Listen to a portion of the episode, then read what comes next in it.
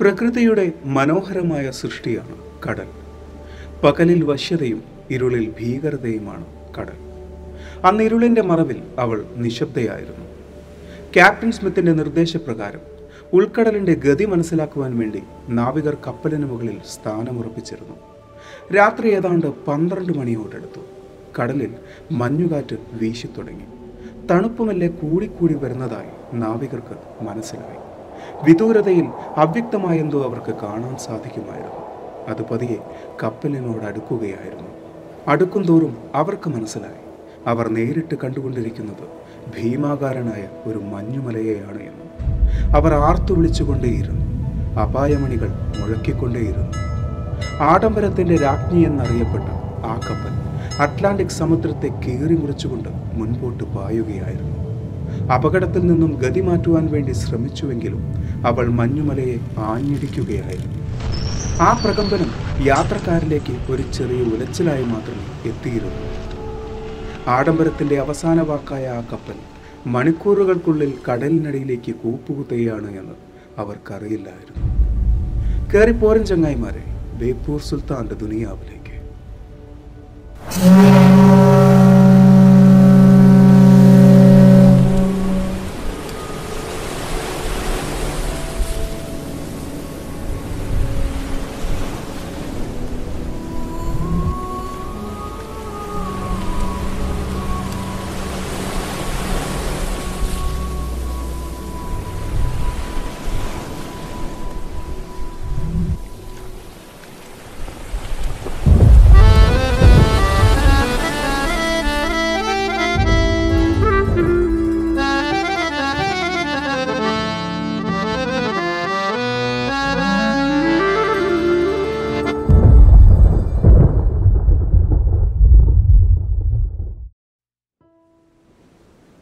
R M S Titanic.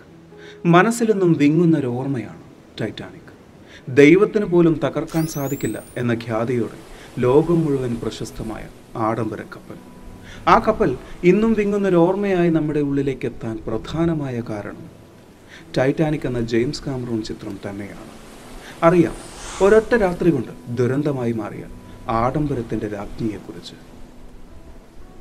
ഇരുപതാം നൂറ്റാണ്ടിന്റെ തുടക്കം രാജ്യങ്ങളിൽ നിന്ന് രാജ്യങ്ങളിലേക്ക് സഞ്ചരിക്കാൻ കപ്പലുകൾ മാത്രമേ ഉണ്ടായിരുന്നുള്ളൂ. വിമാനങ്ങൾ ജനകീയമായി തുടങ്ങിയിട്ടില്ലായിരുന്നു. അതുകൊണ്ട് തന്നെ യാത്രക്കാരെ ആകർഷിക്കാൻ വേണ്ടി പുതിയ പുതിയ വഴികൾ കപ്പൽ കമ്പനിക്കാർ അന്വേഷിച്ചുകൊണ്ടിരിക്കുന്ന സമയവുമായിരുന്നു.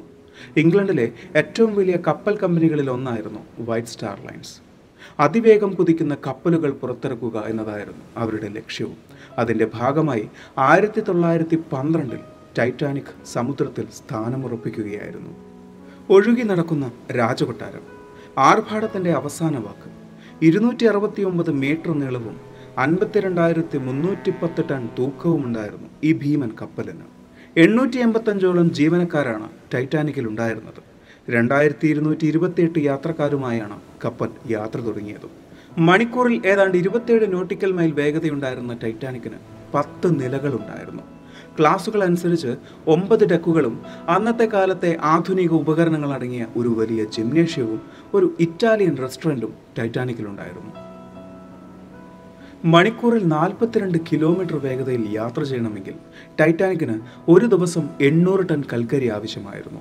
അന്നത്തെ ഏറ്റവും വലിയ ലക്ഷറി ഇന്റീരിയർ ആയിരുന്നു ടൈറ്റാനിക്കിൽ എന്ന് വേണമെങ്കിൽ പറയാം.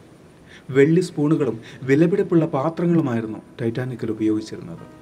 ഏതാണ്ട് മുപ്പതടിയോളം നീളവും അഞ്ചടിയോളം ആഴവുമുള്ള വലിയൊരു സ്വിമ്മിംഗ് പൂളും ബാർബർ ഷോപ്പുകളും ലൈബ്രറിയും ഉണ്ടായിരുന്നു ടൈറ്റാനിക്കിൽ ഇന്നത്തെ ഏതാണ്ട് നാലായിരം ഡോളറാണ് അന്നത്തെ ഒരു ഫസ്റ്റ് ക്ലാസ് ടിക്കറ്റിന്റെ വില വരുന്നത്.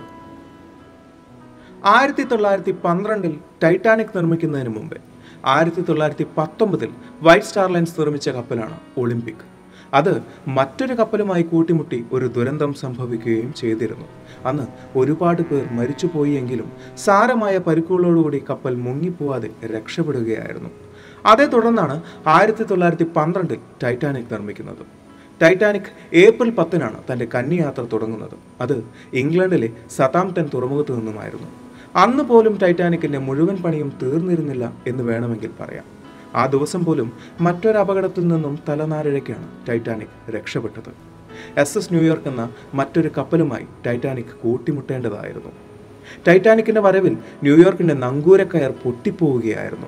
അതിനെ ഒരു ദുർനിമിത്തമായി കണ്ടവരും അന്നുണ്ടായിരുന്നു. ഏപ്രിൽ പത്തിന് യാത്ര തുടങ്ങുന്ന ടൈറ്റാനിക് ആറ് ദിവസത്തിന് ശേഷം ഏപ്രിൽ പതിനാറിന് പൂർണചന്ദ്ര ദിനത്തിൽ ന്യൂയോർക്കിലെത്തുമെന്നായിരുന്നു ധാരണ. അതിനുവേണ്ടിയായിരുന്നു വൈറ്റ് സ്റ്റാർ ലൈൻ കമ്പനി ഉടമ ജെ പി മോർഗൻ തിടുക്കം കൂട്ടിയത്. രണ്ടായിരത്തി ഇരുന്നൂറ്റി ഇരുപത്തിയെട്ട് പേരാണ് കന്നിയാത്രയ്ക്ക് കപ്പലിലുണ്ടായിരുന്നത്. മൂവായിരത്തി അഞ്ഞൂറ്റി നാൽപ്പത്തിയേഴ് പേർക്ക് യാത്ര ചെയ്യാവുന്ന കപ്പലിൽ ആയിരത്തി മുന്നൂറ്റി പത്തൊമ്പത് സീറ്റുകൾ ഒഴിഞ്ഞു കിടക്കുകയായിരുന്നു. മനുഷ്യന് സാധിക്കാവുന്നിടത്തോളം മികച്ചതാണ് ടൈറ്റാനിക്. ടൈറ്റാനിക്കിന്റെ രൂപകൽപ്പന ചെയ്ത തോമസ് ആൻഡ്രൂസിന്റെ വാക്കുകളാണിത്. ആഡംബരത്തിന്റെ വലുപ്പം പോലെ തന്നെ അശ്രദ്ധയുടെയും വലുപ്പം കൂടുതലായിരുന്നു. ടൈറ്റാനിക്കിൽ യാത്ര ചെയ്യേണ്ടിയിരുന്നത് മൂവായിരത്തി അഞ്ഞൂറ്റി നാൽപ്പത്തിയേഴ് പേരാണ്. എന്നാൽ യാത്ര ചെയ്തത് രണ്ടായിരത്തി ഇരുന്നൂറ്റി ഇരുപത്തിയെട്ട് പേരാണ്. യാത്രക്കാരുടെ എണ്ണത്തിലുള്ള കുറവ് കൊണ്ടായിരിക്കുമോ ഇരുപത് ലൈഫ് ബോട്ടുകൾ മാത്രം അവർ കൊണ്ടുപോയത്? അതോ അങ്ങനൊരു അപകടം ടൈറ്റാനിക്കിന് സംഭവിക്കില്ല എന്ന അമിതാത്മവിശ്വാസം കൊണ്ടോ? കപ്പലുകൾക്ക് എന്നും പേടി സ്വപ്നമായിരുന്നു. അറ്റ്ലാന്റിക്കിലെ മഞ്ഞുമലകൾ. അത്തരം മഞ്ഞുമലകൾ പലപ്പോഴും കൊടിയ ദുരന്തങ്ങൾ വിതച്ചിട്ടുമുണ്ട്. അന്ന് ടൈറ്റാനിക്കിന്റെ സഞ്ചാരപാതയിലൂടെ മുമ്പേ പോയ ചെറിയ കപ്പലുകളെല്ലാം ടൈറ്റാനിക്കിലേക്ക് അപായ സന്ദേശങ്ങൾ അയച്ചിരുന്നു. ടൈറ്റാനിക്കിന്റെ സഞ്ചാരപാതയിൽ മഞ്ഞുമലകൾ ഒളിഞ്ഞിരിക്കുന്നുണ്ട് എന്ന്. എന്നാൽ ഒരു ഭീമൻ കപ്പൽ ടൈറ്റാനിക് പോലെ ഒരു ഭീമൻ കപ്പൽ മഞ്ഞുമലയിലിടിച്ച് തകരാൻ സാധ്യതയില്ല എന്ന അമിതാത്മവിശ്വാസം കൊണ്ടായിരിക്കാം അവയെല്ലാം അവഗണിക്കപ്പെടുകയായിരുന്നു. ഏപ്രിൽ പത്തിന് യാത്ര തുടങ്ങി നാല് നാൾ കഴിഞ്ഞിരിക്കുന്നു. രണ്ട് ദിവസത്തിന് ശേഷം പൂർണചന്ദ്ര ദിനമായിരുന്നുവെങ്കിലും അന്ന് രാത്രി പതിവിലും ഇരുണ്ടതായിരുന്നു. അനുഭവസ്ഥരുടെ കുറിപ്പുകളിൽ അന്ന് രാത്രി അറ്റ്ലാന്റിക്കിന് മുകളിൽ അന്ധകാരം മാത്രമായിരുന്നുവെന്നും കടലിലെ ഒരേ ഒരു വെളിച്ചം ടൈറ്റാനിക്കിലെ വെളിച്ചങ്ങൾ മാത്രമായിരുന്നു എന്നും വ്യക്തമായിരുന്നു.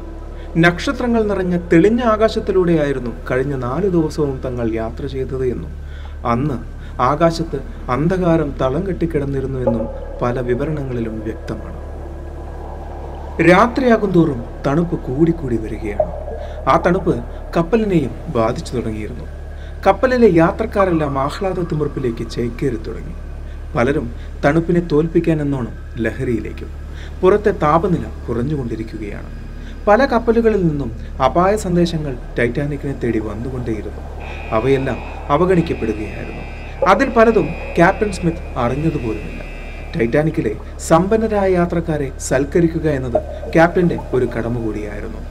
ആഹ്ലാദവും ആർപ്പുവിളികളുമായി ടൈറ്റാനിക് അറ്റ്ലാന്റിക് സമുദ്രത്തെ കീറിമുറിച്ചുകൊണ്ട് മുൻപോട്ട് കുതിച്ചു. സമ്പന്നർക്കൊപ്പം ടൈറ്റാനിക്കിൽ യാത്ര ചെയ്തിരുന്നവരിൽ അമേരിക്കയിലേക്ക് കുടിയേറി പാർക്കാൻ ആഗ്രഹിച്ചവരുമുണ്ടായിരുന്നു. ഭാവിയെക്കുറിച്ചുള്ള സ്വപ്നങ്ങൾ നെയ്യുന്നവർ. ഏതാണ്ട് നാൽപ്പത്തിയഞ്ച് കിലോമീറ്റർ വേഗതയിൽ കുതിച്ചു പായുകയായിരുന്നു ആ രാത്രി ടൈറ്റാനിക്. തണുത്തു ആ രാത്രി സമുദ്രവും ആകാശം പോലെ ശാന്തമായിരുന്നു. രാത്രിയോടെ ആഘോഷങ്ങൾക്ക് വിട പറഞ്ഞു ക്യാപ്റ്റൻ സ്മിത്ത് വിശ്രമിക്കാൻ പോയി. കപ്പലിന് മുകളിൽ ദൂരദർശിനിയിലൂടെ നോക്കി നിന്നിരുന്ന നാവികർക്ക് താപനില വല്ലാതെ കുറയുന്നത് പോലെ അനുഭവപ്പെട്ടു. അത്രയും നേരം വീശിയിരുന്ന മഞ്ഞുകാറ്റിന് തണുപ്പും ശക്തിയും കൂടിക്കൂടി വരികയായിരുന്നു.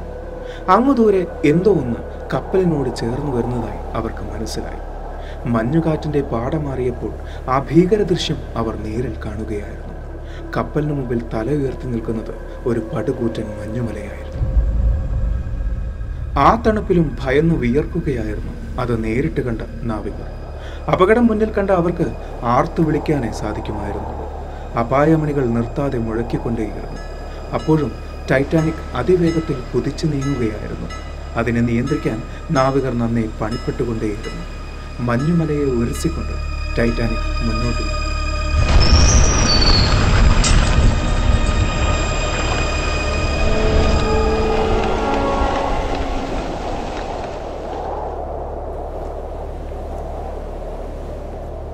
സമയം രാത്രി പതിനൊന്ന് മുപ്പത്. യാത്രക്കാർക്ക് ഒരു ചെറിയ കുലുക്കം മാത്രമേ അനുഭവപ്പെട്ടിരുന്നുള്ളൂ. ഒന്ന് ഞെട്ടിയെങ്കിലും നിമിഷങ്ങൾക്കുള്ളിൽ തന്നെ അവർ ആഘോഷങ്ങളിലേക്ക് വഴുതി വീഴുകയായിരുന്നു. എന്നാൽ ആ കുലുക്കം ക്യാപ്റ്റൻ സ്മിത്തിന് അപകടം അദ്ദേഹം എന്താണ് സംഭവിച്ചത് എന്ന് അന്വേഷിച്ചിരുന്നു. എന്നാൽ വ്യക്തമായ ഉത്തരം ലഭിക്കാത്തതുകൊണ്ട് തന്നെ അദ്ദേഹവും ടൈറ്റാനിക്കിന്റെ രൂപകൽപ്പന ചെയ്ത തോമസ് ആൻഡ്രൂസും നേരിട്ട് പരിശോധിക്കാൻ തീരുമാനിച്ചു. ഏതാണ്ട് പത്ത് സെക്കൻഡോളം ടൈറ്റാനിക് മഞ്ഞുമലയെയും ഉരസിക്കൊണ്ട് മുന്നോട്ട് നീങ്ങിയിരുന്നു. അത്രയും നീളത്തിൽ തന്നെ ടൈറ്റാനിക്കിന്റെ അടിഭാഗം കീറിപ്പോയിരുന്നു. ടൈറ്റാനിക് എന്ന ഭീമൻ കപ്പലിന് ആ മഞ്ഞുമല നൽകിയത് ഏതാണ്ട് മുന്നൂറടി നീളമുള്ള വലിയ കീറലായിരുന്നു. ടൈറ്റാനിക്കിന് താഴെ പതിനാറ് അറകളുണ്ടായിരുന്നു. വെള്ളം കയറാത്ത അതിൽ നാലറകൾ തകർന്നു പോയാൽ തന്നെ ടൈറ്റാനിക്കിന് മുമ്പോട്ട് നീങ്ങാൻ സാധിക്കുമായിരുന്നു. എന്നാൽ ഇവിടെ സംഭവിച്ചത് അഞ്ചറകൾ പൂർണമായി തകരുകയും ആറാമത്തെ അറ ഭാഗികമായി തകരുകയും ചെയ്തിരുന്നു. ഇതറിഞ്ഞ ക്യാപ്റ്റൻ സ്മിത്തിന്റെ കണ്ണുകളിലേക്ക് ഇരുട്ട് കയറുകയായിരുന്നു. ദൈവത്തിന് പോലും തകർക്കാൻ സാധിക്കില്ല എന്ന് വിശ്വസിച്ചിരുന്ന ആ ഭീമൻ കപ്പൽ മണിക്കൂറുകൾക്കുള്ളിൽ സമുദ്രത്തിനടിയിലേക്ക് കൂപ്പുകുത്തുമെന്ന് തോമസ് ആൻഡ്രോസ് വിറയ്ക്കുന്ന ശബ്ദത്തോടുകൂടി പറഞ്ഞു. കപ്പലിനോട് ചേർന്ന് നീങ്ങിയ മഞ്ഞുമലയെ കയ്യേന്തി തൊട്ടവരും അത് കണ്ട് അത്ഭുതപ്പെട്ടവരും കുറവല്ല. ജീവനക്കാരുടെ അടക്കിപ്പറച്ചിലുകളിലും ക്യാപ്റ്റന്റെ മൗനത്തിലും അപകടം മണത്തവരും കുറവല്ല.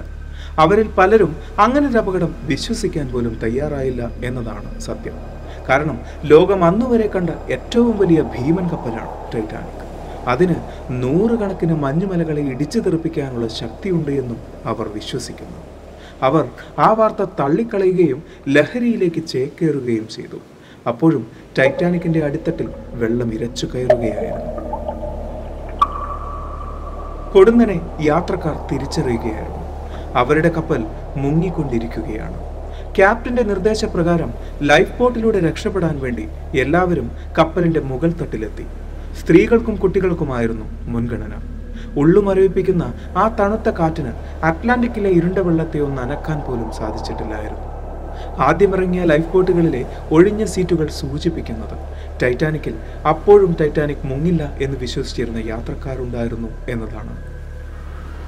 ദുരന്തം നടന്ന സ്ഥലത്തു നിന്നും അടുത്തൊരു തീരത്തേക്ക് ഏതാണ്ട് അറുന്നൂറ് കിലോമീറ്റർ ദൂരമുണ്ടായിരുന്നു.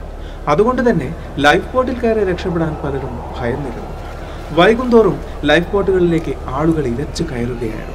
അവരുടെ ഉള്ളിൽ ഭയം നിറഞ്ഞുകൊണ്ടേയിരുന്നു. എന്നാൽ പല സ്ത്രീകൾക്കും തങ്ങളുടെ ഭർത്താക്കന്മാരെ തനിച്ചാക്കി ലൈഫ് ബോട്ടിൽ രക്ഷപ്പെടുക എന്നത് ബുദ്ധിമുട്ടുള്ള കാര്യമായിരുന്നു. പുലർച്ചെ രണ്ടു മണിയോടടുത്തു. നൂറ്റിനാലടി ഉയരമുണ്ടായിരുന്ന ടൈറ്റാനിക് ഇപ്പോൾ സമുദ്രനിരപ്പിൽ നിന്നും വെറും അറുപതടി മാത്രമാണ് ഉയരമുള്ളത്. പാതിയും മുങ്ങിപ്പോയിരിക്കുന്നു.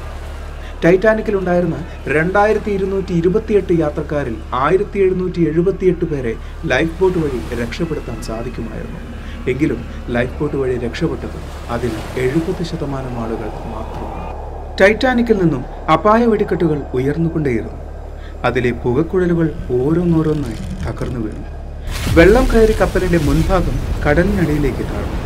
അതോടെ പിൻഭാഗം വായുവിൽ കുത്തി നിൽക്കുകയും ഭാരം താങ്ങാനാവാതെ കപ്പൽ നടുവെ പിളരുകയും ചെയ്തു. കപ്പലിന്റെ മുൻഭാഗം മുഴുവനായും മുങ്ങി. പിൻഭാഗം പിന്നെയും വെള്ളത്തിൽ പൊങ്ങിക്കിടന്നിരുന്നു.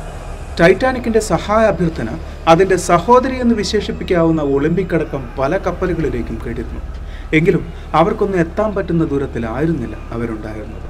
ടൈറ്റാനിക്കിന് ഏറ്റവും അടുത്തുണ്ടായിരുന്നത് തൊണ്ണൂറ്റിമൂന്ന് കിലോമീറ്റർ ദൂരെ കിടക്കുന്ന കാർപാർത്തിയ എന്ന കപ്പലായിരുന്നു. പതിയെ ടൈറ്റാനിക്കിന്റെ ഓരോ വെളിച്ചവും ഇല്ലാതാവുകയായിരുന്നു. അറ്റ്ലാന്റിക് സമുദ്രം കറുപ്പണിയുകയായിരുന്നു. ആ ഭീമൻ കപ്പൽ സമുദ്രത്തിന്റെ അടിത്തട്ടിലേക്ക് ആണ്ടുപോവുകയായിരുന്നു.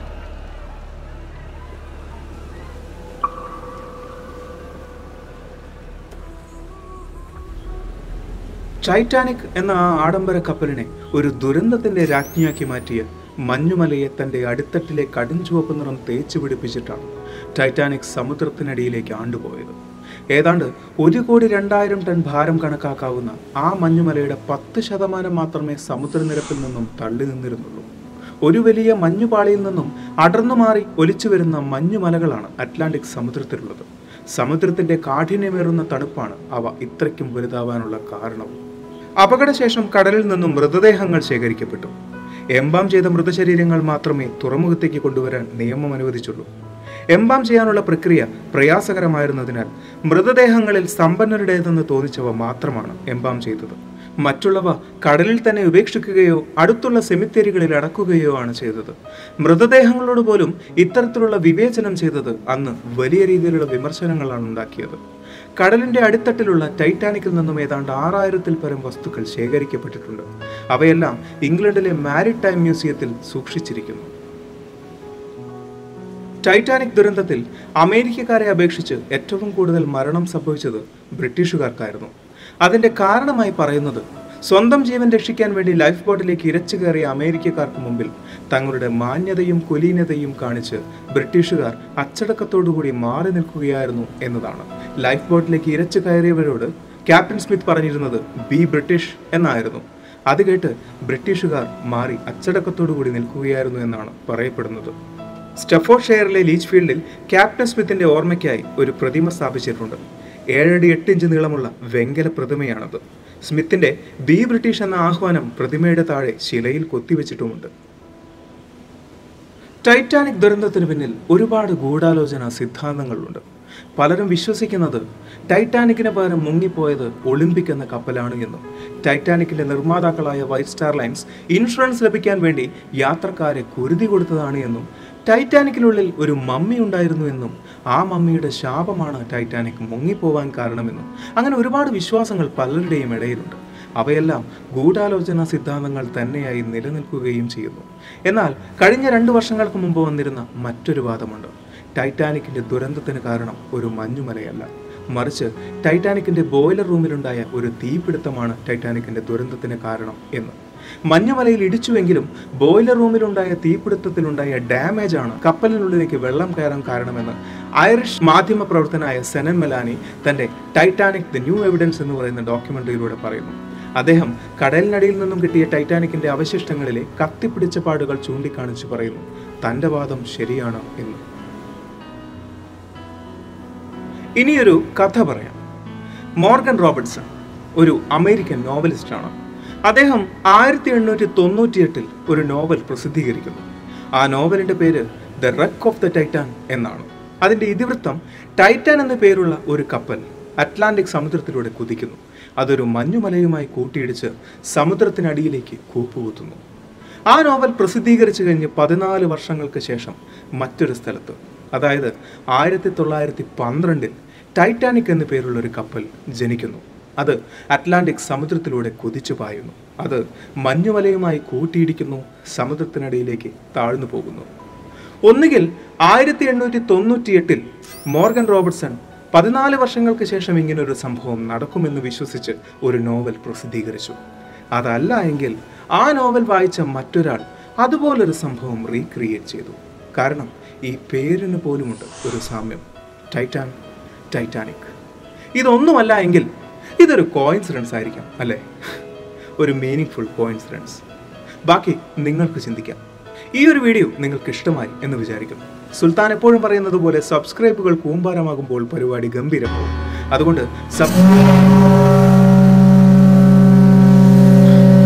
അതുകൊണ്ട് സബ്സ്ക്രൈബ് ചെയ്യുക അടുത്ത വീഡിയോയ്ക്ക് വേണ്ടി കാത്തിരിക്കുക. അതുവരെ